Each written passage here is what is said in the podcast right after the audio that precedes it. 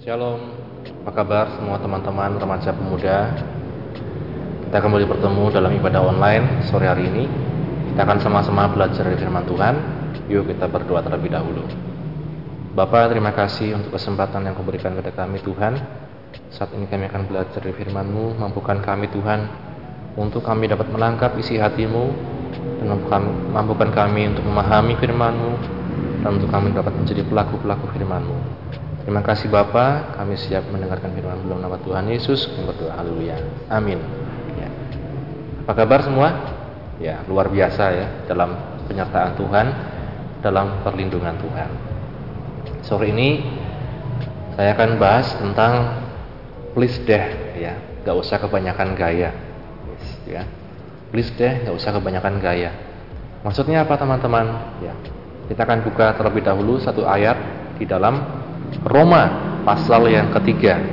Roma pasal 3 ayat yang ke-23 sampai ayat yang ke-28. Karena semua orang telah berbuat dosa dan telah kehilangan kemuliaan Allah. Dan oleh kasih karunia telah dibenarkan dengan cuma-cuma karena penebusan dalam Kristus Yesus. Kristus Yesus telah ditentukan Allah menjadi jalan pendamaian karena iman dalam darahnya.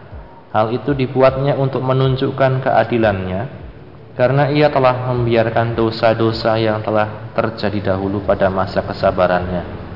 Maksudnya ialah untuk menunjukkan keadilannya pada masa ini, supaya nyata bahwa ia benar dan juga membenarkan orang-orang yang percaya kepada Yesus.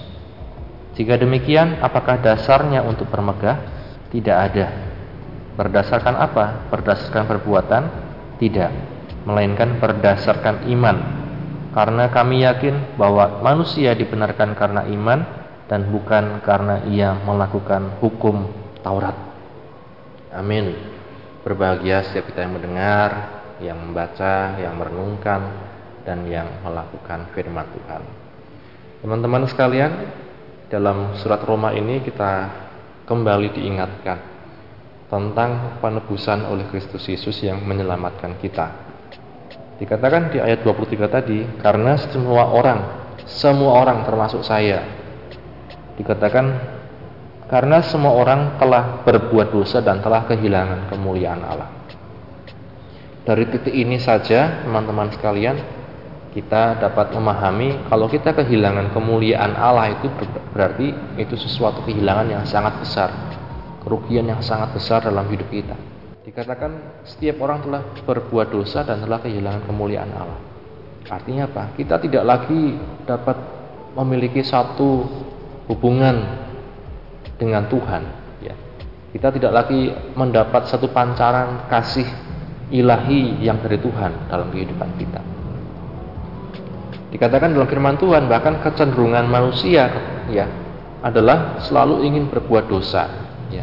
Dalam kejadian kita melihat ya. Kejadian 6 ayat yang kelima.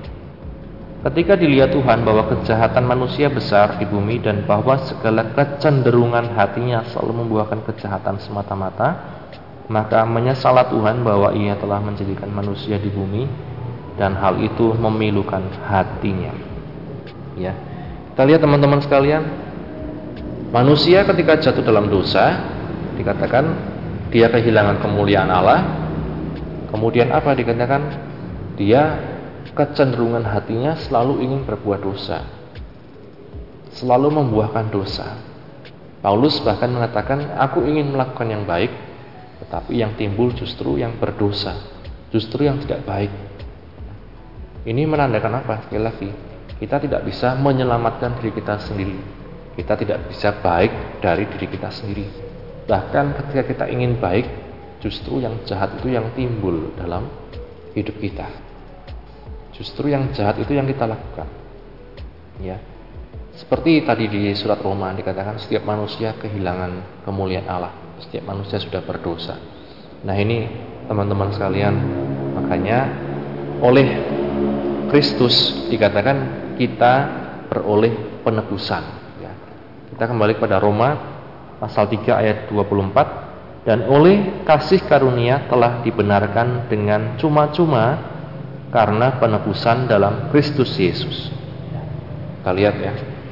cuma-cuma, bukan dengan usaha, bukan dengan kebaikan kita, bukan dengan pelayanan kita, bukan dengan hebat kita, bukan dengan kerajinan kita dan lain-lain. Itu usaha manusia.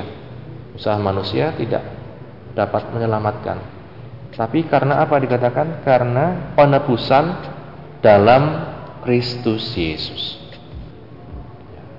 Pertama, benar-benar kita pahami, benar-benar kita tanamkan dalam hati kita apa yang membedakan iman Kristen dibanding iman yang lain. Ya. Iman Kristen diawali ya keselamatan di dalam Kristus diawali inisiatif Tuhan untuk datang kepada manusia. Bukan manusia yang berbuat baik, bukan manusia yang mengusahakan keselamatan, tapi justru Tuhan sendiri yang datang ke dalam dunia. Dia mau menyelamatkan manusia. Jadi apa? Inisiatifnya dari Tuhan ya, usahanya dari Tuhan justru ya, itu sebabnya dikatakan dibenarkan dengan cuma-cuma karena penebusan dalam Kristus Yesus ya, ini teman-teman sekalian selanjutnya di ayat yang ke-25 dikatakan Kristus Yesus telah ditentukan Allah menjadi jalan pendamaian karena iman dalam darahnya hal ini dibuatnya untuk menunjukkan keadilannya karena ia telah membiarkan dosa-dosa yang telah terjadi dahulu pada masa kesabarannya. Maksudnya ialah untuk menunjukkan keadilannya pada masa ini supaya nyata bahwa ia benar dan juga membenarkan orang yang percaya kepada Yesus. Ya. Dikatakan Kristus Yesus datang sebagai manusia biasa untuk menebus dosa manusia, untuk menebus dosa kita sekalian. Ini menunjukkan apa? Apakah menunjukkan ketidakadilan? Bukan, justru menunjukkan keadilannya kepada manusia. Ya, keren ya teman-teman sekalian apa yang dilakukan oleh Tuhan Yesus. Ya, karena kita perlu terus bersyukur, kita perlu terus menghargai kasih karunia Tuhan dalam hidup kita. Kalau kita melakukan kebaikan itu karena kita sudah diselamatkan oleh Tuhan Yesus. Ya, ingat ya, bedanya kita melakukan kebaikan bukan untuk kita selamat, tetapi kita selamat dulu, diselamatkan oleh Tuhan Yesus baru kita melakukan kebaikan. Ya. Kita baca Alkitab, baca firman Tuhan tiap hari bukan agar kita selamat, bukan agar Tuhan baik sama saya, bukan agar saya diberkati. Tetapi karena saya sudah diselamatkan Tuhan, maka saya rindu untuk mengenal Tuhan dengan benar. Saya rindu untuk mengerti apa yang menyenangkan hati Tuhan. Karena saya sudah diselamatkan, saya rindu untuk baca Alkitab tiap hari untuk mengerti isi hati Tuhan seperti kalau kita tidak merasa diselamatkan, kita akan apa ya, males-malesan baca Alkitab. Diingatkan saja susah ya. Kita akan males-malesan berdoa, males-malesan memuji Tuhan, males-malesan beribadah. Ya. Dulu sebelum uh, corona kita sudah males. Waktu corona datang kita ibadah online, kita rindu ya, tahu-tahu rindu mendadak ya. Waduh, pengen ke gereja, pengen ibadah, sekarang kok di rumah rasanya beda ya dan lain-lain tapi sekarang setelah semua mulai membaik kita boleh diperkenankan diizinkan beribadah kembali di gereja apakah kita masih punya kerinduan yang sama untuk berkumpul dengan saudara-saudara seiman ya apakah kita masih punya kerinduan yang sama untuk berkumpul dengan teman-teman kita ya. nah ini kalau kita sudah merasa diselamatkan keselamatan itu kita mengerti dengan baik maka pasti kita akan berbuat bagi Tuhan. Pasti kita akan bekerja keras. Pasti kita akan setia kepada Tuhan. Ya. Kemudian kita baca ayat yang ke-27. Jika demikian, apakah dasarnya untuk bermegah? Tidak ada. Berdasarkan apa? Berdasarkan perbuatan? Tidak, melainkan berdasarkan iman. Karena kami yakin bahwa manusia dibenarkan karena iman dan bukan karena ia melakukan hukum Taurat. Amin luar biasa ya Tuhan. Dikatakan apa dasarnya bermegah? Apa dasarnya gaya? Ya. Pernah lihat ya remaja pemuda gaya mungkin punya banyak uang, punya kenalan banyak atau badannya tegap besar ya bisa mukuli orang gaya ya. Itu bukan sesuatu untuk gaya teman-teman sekalian ya. Nggak usah kebanyakan gaya kalau saya katakan. Tapi apa? Kalau kita mau gaya, gayalah karena Kristus itu menyelamatkan kita. bermegah di dalam iman kita kepada Kristus dan itu tidak akan membawa kita pada kesombongan. Kalau kita mau bermegah, bermegahlah karena Kristus. Kalau kita mau gaya, gayalah karena Kristus ada dalam hati kita. Karena Kristus sudah menyelamatkan kita. Bermegah karena Kristus, bukan karena harta kita, ketenaran kita, popularitas kita, kehebatan kita, kegantengan kita, kecantikan kita, skill kita, talenta kita, dan lain-lain. Teman-teman, itu semua nothing kalau di hadapan Tuhan. Apalagi kalau membawa kita pada kesombongan. Kita merasa lebih dari yang lain, lebih baik daripada yang lain. Bahkan hal-hal rohani pun kita merasa lebih rohani dari yang lain itu juga membawa pada kesombongan. Hati-hati. Ya.